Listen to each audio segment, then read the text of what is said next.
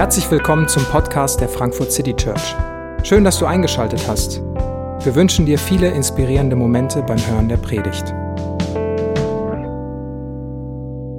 Einen wunderschönen guten Morgen auch von mir. Wir haben Jesus, du bist anders gesungen. Ich persönlich mag dieses Lied sehr gerne, weil es mich immer wieder äh, neu überrascht, weil Jesus ist wirklich anders. Und ein Stück weit, was wir in der Reihe machen, ist auch, auch das, diese, diese andere Perspektive zu bekommen. Und das werden wir auch auch heute wieder tun.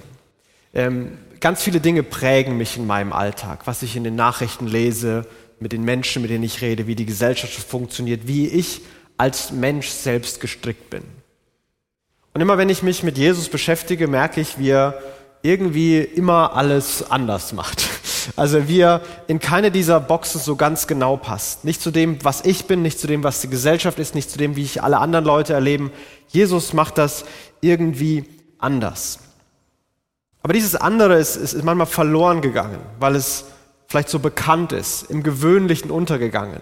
Manches, was Jesus sagt und tut, ist, ist wirklich absurd. Aber weil man es seit 2000 Jahren in Kunstgeschichte und Kirchengeschichte und in Gottesdiensten gehört hat, wirkt es vielleicht ganz normal und ganz gewöhnlich. Und es ist eigentlich anders.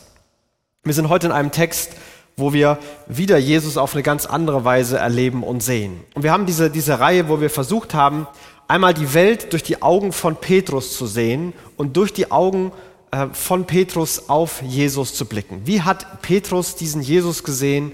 Was hat er mit ihm erlebt und was hat es mit seinem Leben gemacht? Wie wurde aus diesem, aus diesem Fischer, aus äh, einer unbedeutenden Stadt in einem relativ unbedeutenden Fleck der Erde, eine der Persönlichkeiten, die, die nach 2000 Jahren immer noch bekannt ist, die weltbewegend war. Ähm, und alles hat mit dieser Person Jesus zu tun. Und heute sind wir nicht in Galiläa, nicht, in, nicht an einem See und es gibt auch keine Wassermetaphoriken, sondern wir sind äh, im, ganz im Norden von Israel. Jesus ist ganz in den Norden gelaufen und ist da in Caesarea Philippi. Und da sieht's heute so aus, dass das erste Bild, weiß nicht, ob man da sieht, genau, äh, ist nicht so, nicht so besonders... Äh, vegetationsreich und, und wunderschön, aber so sieht's da aus. Früher, äh, als Jesus da war, sah es da wahrscheinlich ein bisschen so aus. Ich weiß nicht, ob man das besser sieht. Ähm, da waren diverse Tempel gestanden. Nein, genau. Ähm, also so in der Art sah es da früher aus. Wir seht genauso wenig äh, Blätter, aber da ganz links ist ein Tempel für Augustus, dahinter ist eine Grotte für den Gott Pan. Alles, was ihr da rechts seht, hat auch mit dem Gott Pan zu tun. Also das war so der letzte Ort, wo ein frommer Jude, ein Rabbi oder irgendjemand, der irgendwas auf sich gegeben hat aus Israel, freiwillig hingegangen wäre. Ähm, der Hauptgott dort ist Pan. Pan wird äh, mit einer Flöte dargestellt, Panflöte vielleicht schon mal gehört, äh, und meistens dargestellt als eine halbe Ziege. Und er war für Fruchtbarkeit verantwortlich. Wie der Gottesdienst aussah, das dürft ihr gerne googeln und euch äh, selber damit beschäftigen. Und ja, das, was du denkst, äh, ist wahrscheinlich richtig. Aber egal. Es ist tatsächlich richtig, aber ich will jetzt das nicht ausführen, sonst merkt sich keiner mehr irgendwas anderes von diesem Gottesdienst. Ähm, sie sind also an diesem Ort, wo es äh, ganz, ganz absurde Praktiken gibt. Und Jesus wählt diesen Ort aus für diese Konfrontation, für diesen Moment mit Petrus.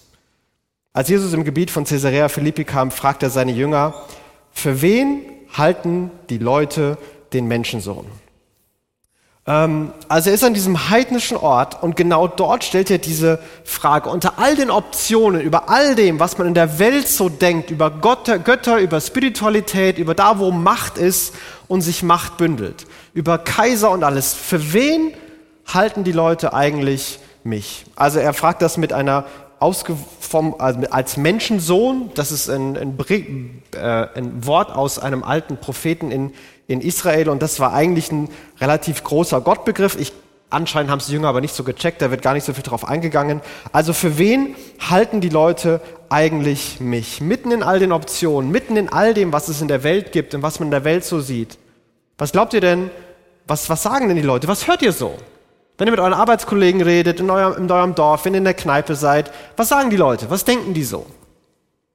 Und ihre Antwort waren Antworten, die sie halt damals so gehört und gedacht haben. Manche halten dich für Johannes den Täufer, äh, andere für Elia, andere für Jeremia oder für einen anderen Propheten. Also irgendeine besondere Persönlichkeit. die waren alles schon Leute, die waren schon gestorben, also wie, wieder so eine Art, ein, neuer oder ein zweiter äh, Elia, ein zweiter Jeremia, ein neuer Johannes der Täufer.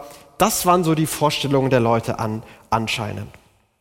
Heute würden wahrscheinlich andere Namen fallen oder andere Gedanken fallen, wenn ich mich umhöre bei, bei Nachbarn in Familie ähm, oder äh, irgendwo frage und sage, hey, was, was denken Leute, wer Jesus war? Dass Jesus dieser, dieses tolle Vorbild für Liebe war, beispielhaft geliebt, ein, ein großer Ethik- und Morallehrer ähm, der Weltgeschichte, der mit, mit Buddha und Mohammed einer der Religionsstifter und Gründer ist. Ein Philosoph, ein Denker, jemand, der seiner Zeit weit voraus war. Hört man manchmal, weil man so ein bisschen Kompliment noch geben will, ähm, weil wir sind ja die Besten und die damals waren alle doof. Aber egal.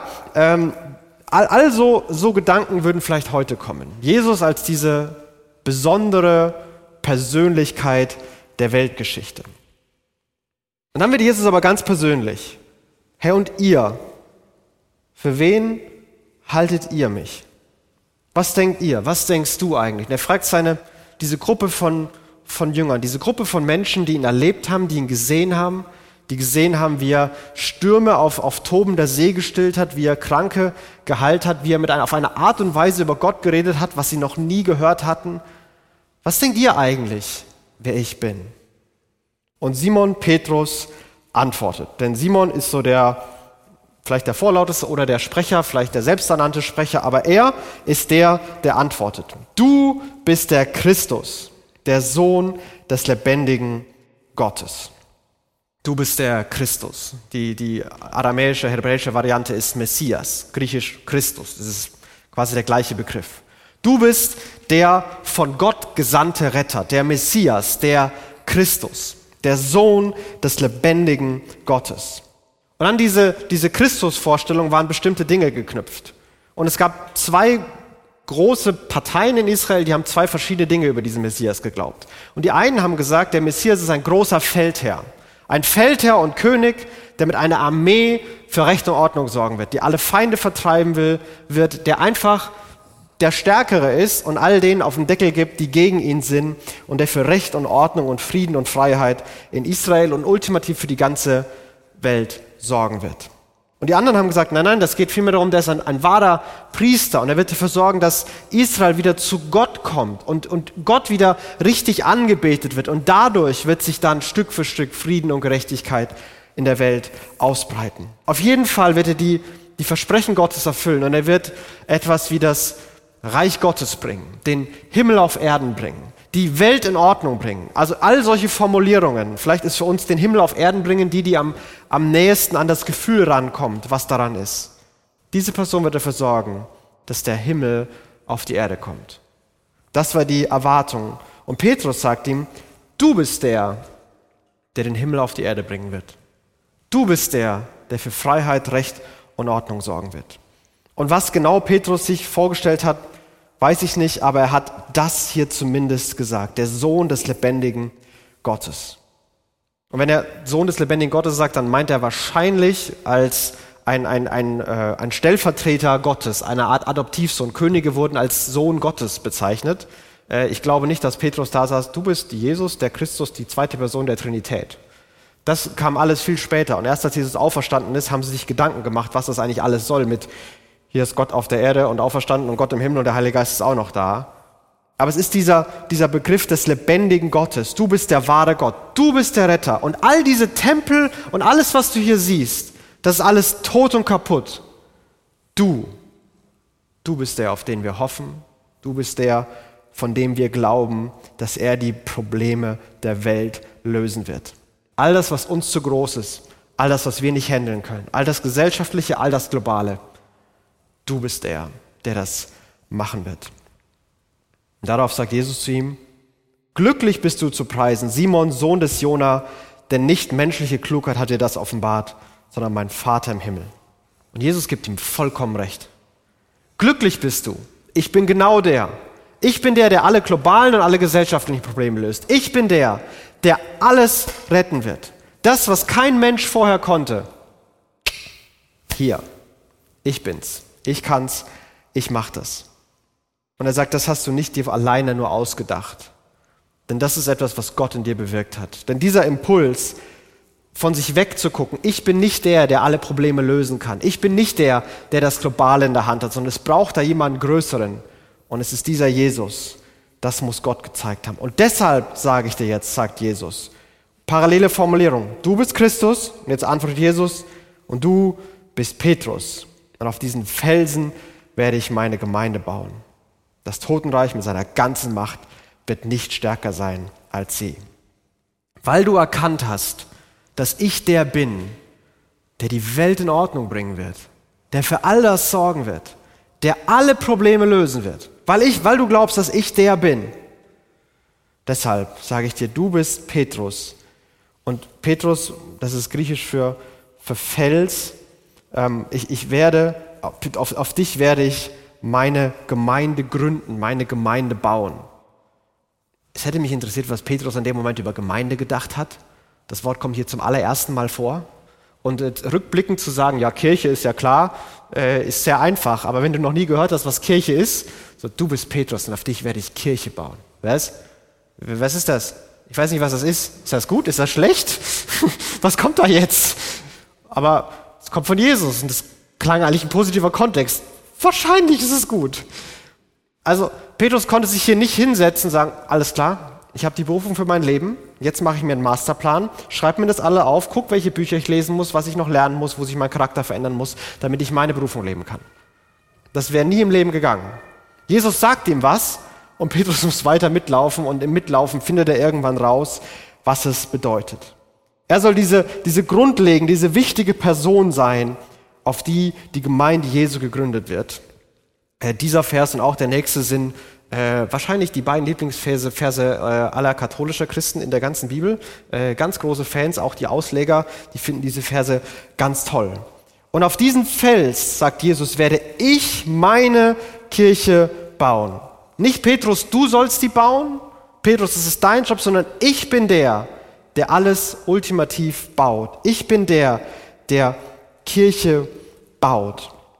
Und in diesem Kontext von Messias, Welt retten und in all den Optionen Petrus der Fels und die Kirche und da gibt es diese Linie. Jesus der Messias und wie wird Jesus die Welt retten? Wie wird diese Rettung für alle sichtbar? Er wird es machen, aber durch wen wird sichtbar werden? Durch seine Gemeinde, durch seine Kirche. Und Jesus spricht ja eine Berufung für Kirche aus, die unfassbar ist. Die Kirche soll die Rettung des Messias sichtbar machen. Der Christus soll sichtbar werden. Der Friede, die Gerechtigkeit, die Freude soll durch Kirche sichtbar werden. Und dann haut er wirklich einen raus.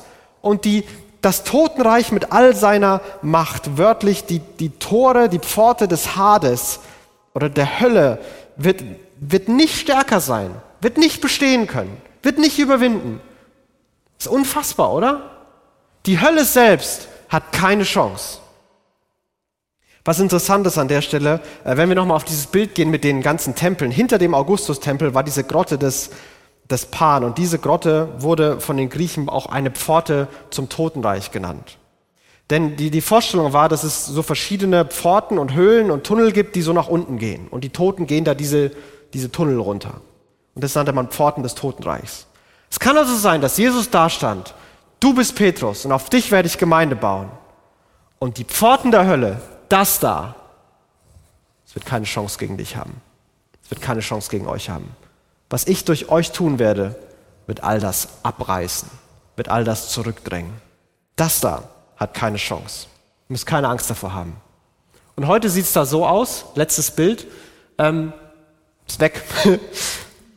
Und ich, als ich da war, als ich dort an diesen, diesen, diesen Text gelesen habe, das, das fand ich ein, ein unfassbar eindrückliches Bild. Dass Jesus irgendwann mal dahin gezeigt hat auf ein paar Männer, die sich nicht vorstellen könnten, was passiert. Und gesagt, das da, mit all seiner Macht, wird keine Chance haben gegen das, was ich tun werde. Was ich durch euch tun werde. Und heute ist es ist eingerissen, ist eine Ruine. Denn dieses Pforten der, der Hölle, dieses, dieses Totenreich mit seiner ganzen Macht ist ein, ist ein wirklich ambivalentes, dubioses Bild. Ähm, denn zum einen sind Tore, also Tore sind, damit greift man nicht an. man greift mit dem Rambock oder mit dem Panzer an, aber nicht mit einem Tor. Ein Tor hast du zur Verteidigung. Und trotzdem heißt es, dass die, die Tore irgendwie angreifen von der Formulierung. Also zum einen ist es so, dass, dass es, das Böse wird auf dem Vormarsch sein. Und ihr müsst keine Angst haben. Das wird euch nicht überwinden. Das wird nicht bei euch reinkommen. Ihr werdet standhalten. Durch mich, sagt Jesus. Und genauso, nicht mal nur ein Überleben im Keller. Das ist nicht nur Christ, Christsein. Kirche ist nicht irgendein Bunker im Keller und draußen tobt der Satan und hier unten gucken wir irgendwie, dass es uns gut geht. Sondern Jesus sagt, nee, nee, nee. Ihr geht los. Und ihr werdet das Totenreich zurückdrängen. Ihr werdet die, die Dunkelheit zurückdrängen. Die Welt ein bisschen heller, ein bisschen besser, ein bisschen gerechter, ein bisschen schöner machen. Und der nächste Satz von Jesus war nicht so, jetzt nehmen wir alle mal Hammer und Meisel und hauen diesen Tempel hier klein. Das war nicht der Punkt, den Jesus gemacht hat, sondern auch in dem, was er gleich noch sagen wird, mit dem Kreuz auf sich nehmen. Der, der, wie, wie das passieren wird, war nie, so gut wie nie, durch immer wieder große Taten, sondern durch viele kleine Momente. Durch viele kleine Momente, in denen man mit Jesus mitgeht. Es gibt diesen, ähm, diesen, diesen einen Satz in dem Film Der Hobbit. Ich habe eigentlich nie Filmbeispiele und weil ich auch nie Filme gucke, aber den habe ich gesehen und der Satz war super, ähm, auch wenn der Film so okay ist. Aber diesen Satz sagt Gandalf, äh, der, der Zauberer, und er sagt, ähm, als das Gespräch ist, wie man das Böse in der Welt zurückdrängen kann. Und er sagt, ich bin überzeugt, es sind die kleinen Dinge, alltägliche Taten von gewöhnlichen Leuten, die die Dunkelheit auf Abstand halten. Einfache Taten aus Güte und Liebe. Ich bin überzeugt, es sind die kleinen Dinge, alltägliche Taten von gewöhnlichen Leuten, die die Dunkelheit auf Abstand halten. Einfache Taten aus Güte und Liebe. Und dieser Satz fasst, glaube ich, sehr, sehr gut die Logik zusammen, mit der Jesu Reich funktioniert, mit der auch Kirche funktioniert. Alltägliche Leute, die alltägliche Taten von Güte und Liebe tun, die drängen die Dunkelheit zurück. Die sorgen dafür, dass Gottes Reich in allen Enden der Welt sichtbar wird. Und ich glaube, dass das stimmt für Kirche im ganz Besonderen. Und schmerzhaft offensichtlich wird es da, wo Kirche das nicht versucht hat. Wo Kirche es versucht hat, mit Macht und mit Gewalt das Heilige, das Gute durchzuziehen. Das sind die ganzen dunklen Episoden der Kirchengeschichte. Und überall da, wo geliebt, wo sich selbst hingegeben, wo man bereit war, sich aufzuopfern, überall da wurde ein Stück weit mehr der Himmel auf Erde sichtbar. Und das ist bis heute so. Und wisst ihr, wir sind da als Kirche reingenommen. Als Teil sind wir da weiterhin Teil dieses Auftrags. Es ist unser Auftrag, das Totenreich zurückzudrängen in dieser Welt. Ähm, ein, Ge ein, Gebet, das, die, der Frage, die ich beim Beten mir immer wieder stelle, die wir auch euch gestellt haben, ist diese Frage, wer in deinem Umfeld braucht gerade dein Gebet? Wofür kannst du für Leute in deinem Umfeld beten? Und ich möchte dir eine Zusatzfrage dazu stellen. Wie kannst du für die Dinge, für die Leute, die du betest, ein Teil der Antwort deiner eigenen Gebete sein? Nicht die ganze Antwort. Du bist nicht der Christus, Jesus ist das. Aber wie kannst du ein Teil der Antwort sein, dessen, was du für Leute betest? Wenn du für Leute betest, die, die leiden, die Schweres durchmachen, und du betest, Gott tröste sie und stärke sie, wie kannst du trösten und ermutigen? Wie kann das was sein, was du konkret umsetzen kannst? Wenn du von Leuten weißt, die finanzielle Herausforderungen haben, du betest für sie. Wie kannst du ein Teil der Entlastung sein? Leute, die Angst haben, wenn du für sie betest, wie kannst du sie auch zusätzlich beruhigen? Die überfordert sind, wie kannst du sie entlasten? Die einsam sind, wie kannst du für sie da sein? Wie kannst du ein Teil der Antwort sein die Gebete, die du selber sprichst? Keine großen Heldentaten, kleine Dinge von Güte und Liebe die das Dunkle zurücktreiben. Und so klein und so unbedeutend erscheint, ist doch das der Teil und das ist es, wie Jesus seine Kirche baut, wie Jesus da vorangeht. wir feiern Gottesdienst als, als Gemeinde, um uns immer wieder auch an diese Berufung zu erinnern, an diese Hoffnung zu erinnern. Weil es so leicht ist, da so rausgesaugt zu werden. Da, da draußen ist alles komisch und anstrengend und schief und, und wer sind wir da schon? Wir sind das, wo Jesus gesagt hat, dass er durch uns seine, sein Reich sichtbar machen will. Die Schritt für Schritt das Böse zurückdrängen und das Gute sichtbar machen. Und nie vergessen, Jesus sagt, ich werde meine Gemeinde bauen. Nicht wir bauen das, aber Jesus tut das. Und deswegen möchte ich dich an der Stelle noch eine, eine andere Sache fragen. Jesus hat dieses, diese unfassbar große Idee von Gemeinde. Jesus hat diese Idee, dass Gemeinde das sein soll, wodurch sein Reich sichtbar wird, wo er aktiv ist. Das ist sein Job. Da ist Jesus am Werk.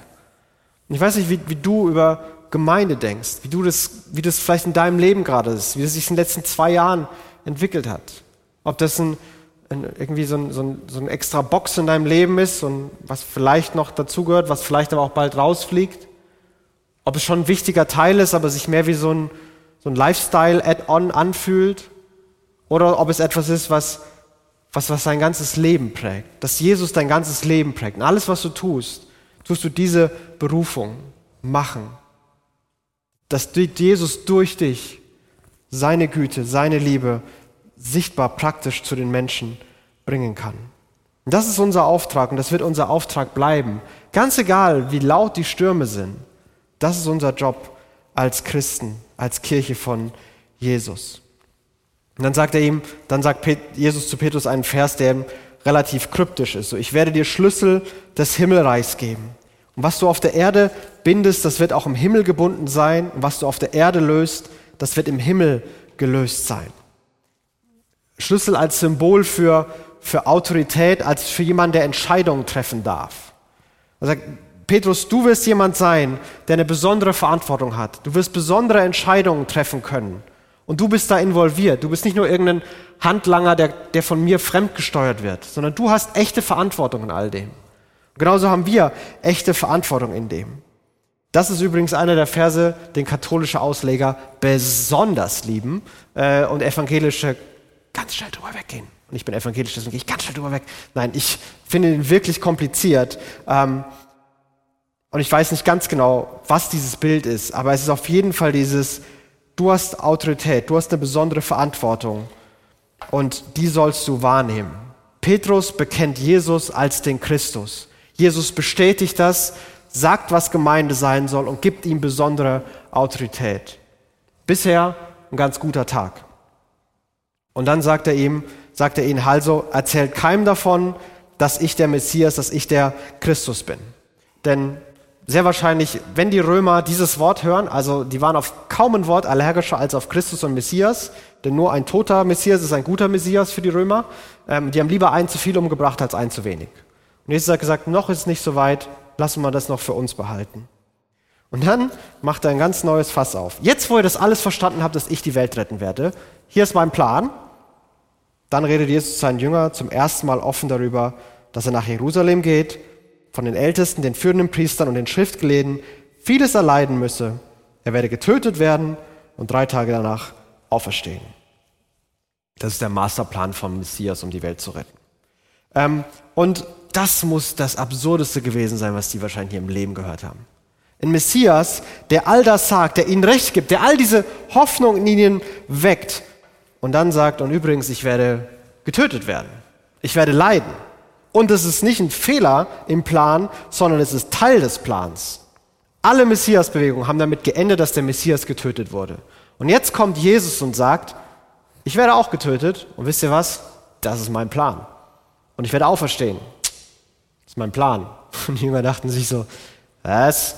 Und Petrus muss das gedacht haben. Diesem Jesus, dem, okay, das mit dem Messias hat er verstanden, aber dem muss mal einer erklären, was Messias heißt. Also das, das kann ich mir nicht länger mit anschauen das, das geht so, so geht das einfach nicht. Und dann nahm Petrus ihn beiseite und versuchte mit aller Macht, ihn davon abzubringen. Niemals, Herr, sagt er, auf keinen Fall darf so etwas mit dir geschehen. Also, der nimmt ihn zur Seite und die Formulierungen hier sind, sind wirklich schroff. Also Petrus ist so, ey, spinnst du? Niemals, auf keinen Fall. Das, hä? Was redest du da für ein Quatsch? Natürlich nicht. Du wirst nicht sterben. Das wird nicht mit dir geschehen. Ich habe die Schlüssel, ich bin jetzt ein wichtiger Typ und ich sage dir, dass es so nicht läuft. Jesus wandte sich um und sagte zu Petrus, geh weg von mir, Satan. Du willst mich zu Fall bringen. Was denkst du, was du denkst, kommt nicht vor Gott, sondern ist menschlich. Das ist wieder einer der Verse, die die evangelischen Theologen mögen und die katholischen so ein bisschen unter den Teppich fallen lassen. Aber das ist egal. Jesus, so wirklich starke Reaktion also die, das scheint fast, als würde er ihn anschreien und, und fast so, man kann sich vorstellen, als würde er ihn so wegschubsen auch. Hey, geh weg von mir! Satan? Was? Fels der Kirche, Satan, fünf Verse. Petrus, meine Damen und Herren. Geh weg von mir, Satan, du willst mich zu Fall bringen. Was du denkst, kommt nicht von Gott, sondern ist zutiefst menschlich. Er fährt ihn richtig an, er schreit ihn an, er schubst ihn weg und aus dem Fels der Kirche wird ein Stolperstein für Jesus in nur fünf Versen. Aber warum reagiert Jesus so? Er hätte ja auch sagen können, Petrus, danke für die Anmerkung, ich sehe auch dein Herz dahinter, ähm, aber das ist anders geplant und ich erkläre dir das jetzt mal kurz. So eine ganz sachlich ruhige, das hätten wir vielleicht erwartet von Jesus. Aber Jesus fährt ihn richtig an und beschimpft ihn und Satan ist jetzt kein nettes Wort. Ähm, aber warum reagiert Jesus so? Na, zum einen nimmt er auch dieses Wort immer, weil Petrus ihm hier genau das vorschlägt, was der Teufel persönlich ein paar Kapitel vorher, äh, Matthäus äh, 4, Jesus auch auch vorschlägt. Nämlich, er kann die Welt regieren und er kann den Himmel auf Erden bringen, ohne zu leiden, ohne ein Kreuz zu haben. Du kannst die Welt retten, du kannst Christus sein und du musst nicht leiden. Und ich glaube, dass das für Jesus eine echte Versuchung war. Petrus hat überhaupt gar keine Ahnung, wie sehr Jesus in der Lage war, die Römer zu besiegen wie sehr Jesus selbst hätte verhindern können zu leiden. Petrus hatte keine Ahnung. Und es war für Jesus eine echte Versuchung.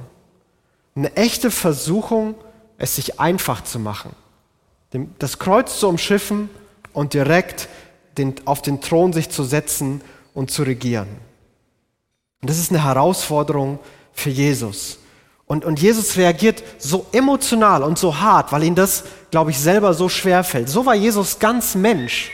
Und Petrus erlebt das hier, wie ganz Mensch er war. Und er schiebt ihn weg und er sagt, hey, du, und was du gerade willst, das kommt nicht von Gott. Das ist die, eine teuflische Versuchung in sich. Und ein Gedanke in mir denkt sich, ist das wirklich so schlimm?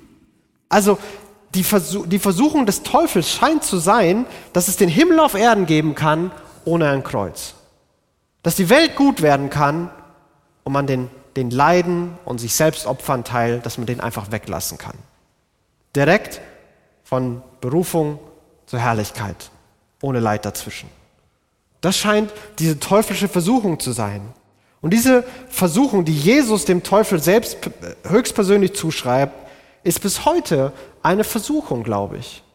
Und das ist eine, eine intellektuelle wie eine praktische Versuchung. Es ist eine intellektuelle Versuchung, das, das Kreuz ausklammern zu wollen. Das gibt es auf verschiedene Weisen im christlichen Bereich. Das gibt es einmal auf die Weise sagen, du musst ein guter Mensch sein.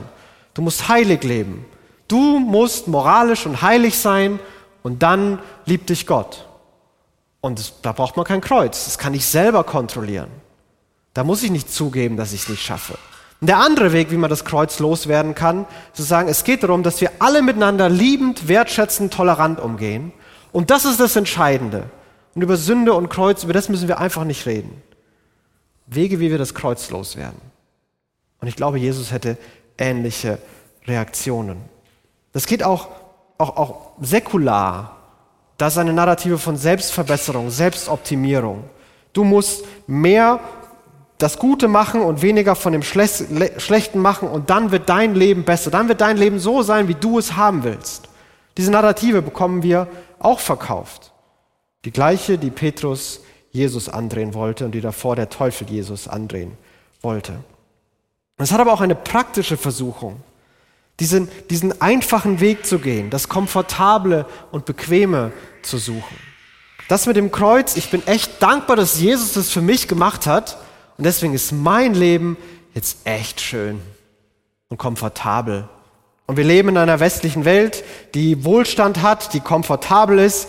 Und wir müssen uns für nichts mehr einsetzen, als unseren westlichen Wohlstand, unseren westlichen Komfort zu sichern. Und überall, wo daran gerüttelt wird, gibt es einen Aufschrei. Und das kann nicht unsere Perspektive als, als Christ sein.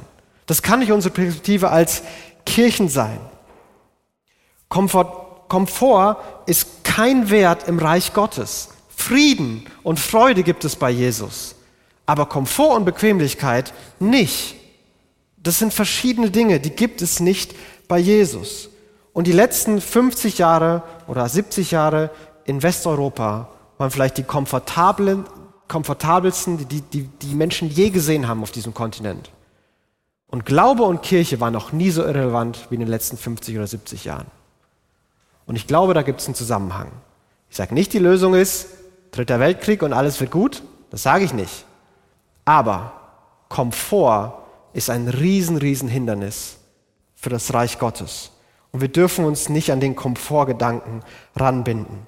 Und so viel, und ich merke das bei mir, und in der Vorbereitung ist mir das schmerzlich bewusst geworden, wie viele meiner Gedanken, meiner Handlungen, dem, um was ich mich drehe, sich darum dreht, was in meinem Leben ist, wie es mir gut geht und wie mein Leben bequem und komfortabel sein kann. Gehe ich am Samstag raus und mache was Gutes, es schneit und es ist echt kalt. Das ist eine, echte Begründung für mich, die zählt. Und die meisten, ja, war kalt, ich bin auch nicht rausgegangen. Das ist so normal für uns, diese Komfortgedanken groß zu machen. Aber Jesus möchte uns da rausrufen. Und ich glaube auch, deswegen möchte ich uns auch da, da rausschieben, raus aus diesem Komfortablen, raus aus dem Bequemen, rein in das, wo Jesus durch uns sein, sein Reich sichtbar machen will, den Himmel erlebbar machen will durch uns. Und der Weg dahin ist der gleiche Weg, den Jesus gegangen ist. Dann sagt Jesus zu seinen Jüngern, wenn jemand mein Jünger sein will, muss er sich selbst verleugnen, sein Kreuz auf sich nehmen und mir nachfolgen. Und im nächsten Satz er noch, wer sein Leben retten will, wird es verlieren. Aber wer sein Leben um meinetwillen verliert, der wird es finden. Diese Logik ist die Logik von Kirche und von Christen. Und die funktioniert aus einem einzigen Grund, weil Jesus sie selbst gelebt hat. Weil Jesus sich entschieden hat, das ist mein Weg. Ich komme auf diese Welt und ich gebe mein Leben. Und dadurch, dass ich liebe, diene, mich klein mache, das Unkomfortable suche, bringe ich Gerechtigkeit und Frieden in die Leben von allen. Das ist, wie Jesus die Welt rettet.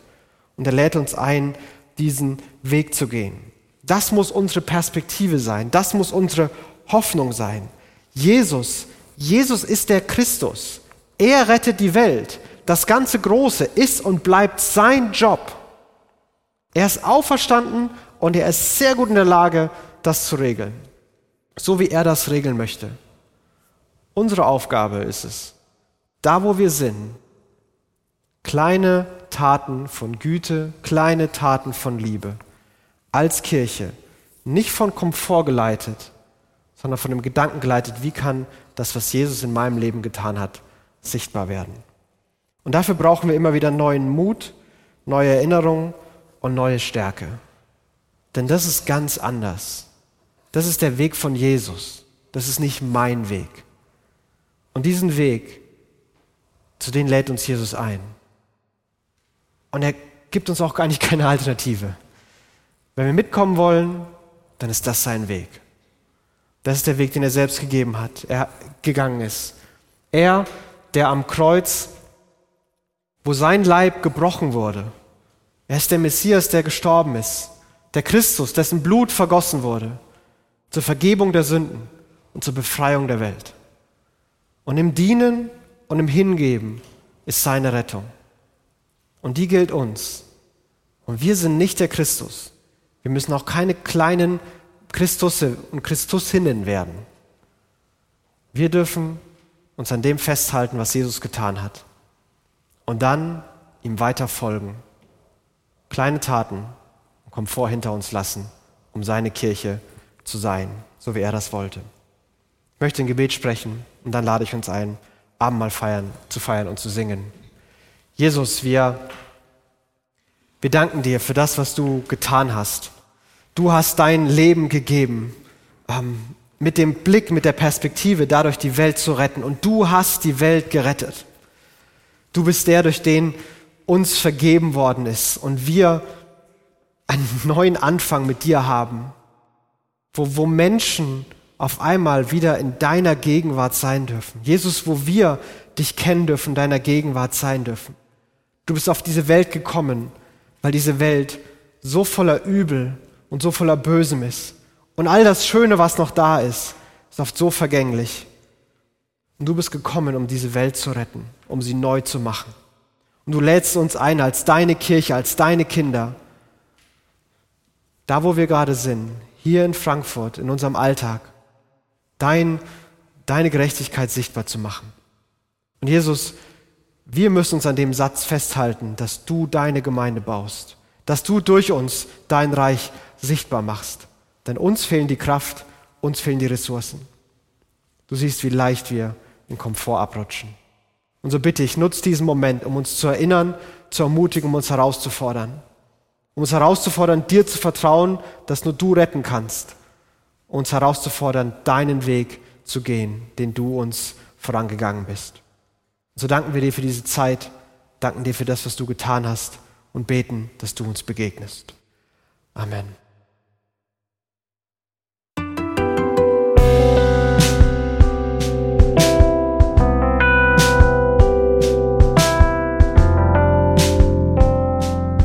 Wir hoffen, die Predigt hat dich inspiriert. Wenn du uns kennenlernen möchtest, dann schau einfach mal auf unsere Homepage www.frankfurtcitychurch.de oder besuch uns in unseren Gottesdiensten. Bis dann!